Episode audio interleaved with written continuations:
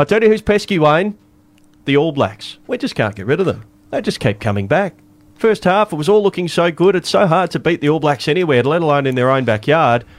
Let it slip.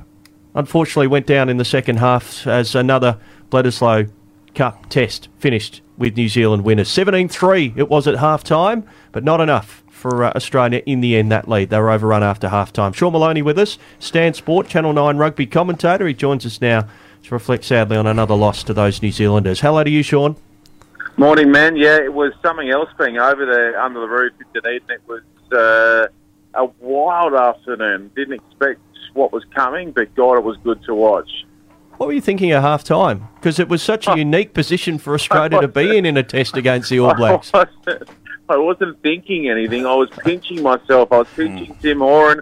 I was pinching Morgan Turinui. We were taking turns of doing it. Like, is this actually happening? Are we on the cusp of being a part of uh, the world's first ever win in uh, New Zealand in 22 long, long years. So uh, that was the hope. That's what we'd anticipated. But unfortunately, as you touched on, mate, they they didn't come out great in the second half. So there was just a couple of penalties that then compounded into bigger issues, and then bang, bang, bang, bang.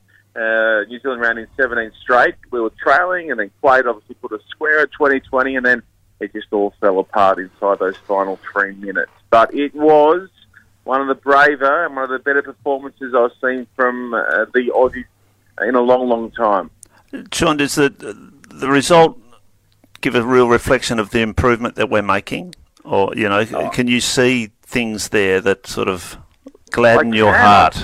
Yeah, no, I really, really can. So they defended well uh, in parts. There was one run of play where they defended 21 phases of All Blacks build up, which is just huge and, and stuck firm. So uh, things like that, their attacking shape was so much better. I mean, it, they have improved so much in uh, the the mess that was served up over in South Africa in the first game of the Rugby Championship. So over that period of time, yeah, I get it. They haven't won a game. Yeah, I get it.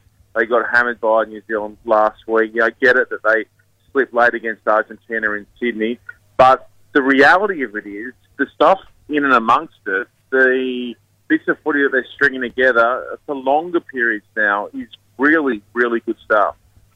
Sean, one thing we love about sport, whatever code it might be, is it can be the hero one minute, it can be the villain the next, and vice versa. Quade Cooper, probably describe his final few minutes for us as he uh, he got Australia back to level terms, but unfortunately yeah. after that he coughed up a knock on. Uh, yeah, he did, and then that knock on led to an All Blacks scrum penalty win which in turn led to the match-winning penalty goal from Richie Mo'unga from 45 back. So, I mean, yeah, you could get down on play for knocking that ball on. He had a number of guys unmarked outside him, one pass away from running down that right-hand side. But then, conversely, you look at his full pack and go, why didn't you guys hold firm on that scrum? And why couldn't you win a penalty yourselves? So, uh, I'm not, not too down on him in that moment. What I did find really remarkable is that New Zealand fans still have such a hatred for Quade Cooper mm. after seven years since he's played over there. And the second he came on and was on the big screen, they were booing. You know, they caused the boos before the kick. He silenced that, and then they took great delight in the knock on. So uh, it's a it's a strange grudge to hold for as long as they have over there in New Zealand, just around Quade. Sean, uh, the Argentina test, there were certainly issues with discipline. Has that been an ongoing issue, have they rectified that to a point, the Wallabies? Yeah, no, they had. So the penalty count, the penalty count came crashing down uh, last week. They got it under double digits. It's sort of what your, your target is in rugby to have. I mean, you aim for no penalties, obviously, but if you can keep it to single digits, you're more than likely going to be with a really good chance of winning the game. So they did that last week. It crept up again on the weekend after a number of scrum penalties. So that's not so much a discipline thing as it was a, I guess, technique and tactical. So you know they're they're, they're doing well in that space and um, improving on that front as well. So the key areas that they need to get right, they have progressively done better at over the last couple of weeks. And the more we've seen some of these younger players getting time, I suppose that we're going to see that improvement. A couple of names there, Carter Gordon and, and Tom Hooper, um, yeah, obviously so did very well. Yeah, yeah, no, Tom Hooper was excellent. So that's just his fourth test match and played like a veteran. He was outstanding. It's so, so good. And Carter Gordon, another name that hopefully becomes a, a household one. He's easy to spot. He's got a really distinctive um, look and way about him. He's a big, big kid. He's only 22 years of age. You know, long blonde mullet. He's fearless. He's a really, really uh, impressive youngster. So couple of household names there, and then on the side, Mark Nwangani to us, there, uh, another youngster coming through. So there's this next generation of kids who are coming through who look the goods and were really uh, strong again on the weekend. The World Cup squad will be named on Thursday, I believe. There's a few injury concerns. Uh, yeah, Samu Kerevi was sort of grabbing at his hand. His hand was in ice uh, post game. I'm sure he'll be okay. I mean, we've still got we've still got what roughly five weeks until our first game against Georgia over there. Uh, Taniela Tupou will return to the squad after that rib injury last week. So uh, there was a couple of niggles, but nothing too serious. No season ones for anyone out of the game on the weekend like we had the week before with Allan Alaalatoa sadly being scrubbed out for a long, long time. Sean Maloney with us, uh, Channel 9 Stan Sport rugby commentator. Uh, the Wallabies preparing for a World Cup and that squad announcement on Thursday. When you and Eddie Jones came back, it wasn't going to be an immediate successful era for Eddie Jones and the Wallabies. But are you seeing enough that over the next few years, either side of this World Cup, that maybe it will come together?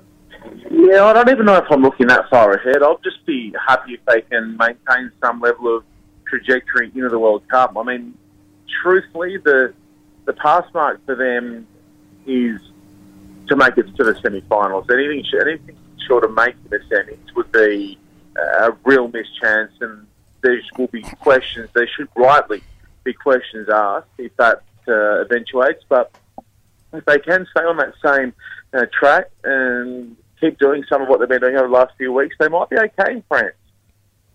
You called the game over in Dunedin, didn't you, Sean? You were over there for the game. The, this yeah, yeah, we went business over. is gone. We went. We went oh, was in, uh, uh, what a what an awesome stadium. So you're under the roof because it was a day game. So two thirty local kickoff. Um, you had the light that filters through that roof. There's it's hard to describe. It's almost like everything takes on a sort of a translucent sort of edge, and it, and the we were outdoor commentating, which is my favourite thing to do. So I had a lip ribbon mics. We were outdoors. We were in and amongst the fans. It was freezing cold. Um, but then it was just such a good game. It was such a great stadium to commentate a game from. It was uh, electric. The noise after the haka uh, and even the anthems themselves were just so memorable. They were terrific. There's no doubt uh, who the national team is in New Zealand. Their cricket team goes okay, and we know they're in the midst of a FIFA Women's World Cup, but certainly the All Blacks are their pride and joy over there. And they would have been a bit nervy at half time, I reckon, the locals, Sean, when they were down yeah, 17 3. I, was, I, I had my eyes on some of the faces in and around me in the crowd, and they were like, what's going on? This isn't, this isn't what we rolled into town to see. Because it's been, I mean, it's so rare that you have a Wallabies All Blacks Test match in Dunedin. That was just the fourth in 22 years. So uh, it's a rare it's a rare thing to happen, and they it was a full house, jam packed. So they were nervous, but then you know as things tend to happen in these matchups, they find a way to get us late, and it happened again. But the bigger picture, man, and that's why I'm buoyed this week. I'm far more buoyed than I was last. Is the fact that the World Cup is around the corner, and we are creeping along in the right direction. Yep, and we always seem to bring our best to a, a, global tournament like a World Cup. Let's hope that's the case again. Sean, always a pleasure. Look forward to chatting as we uh, build up towards this World Cup very shortly.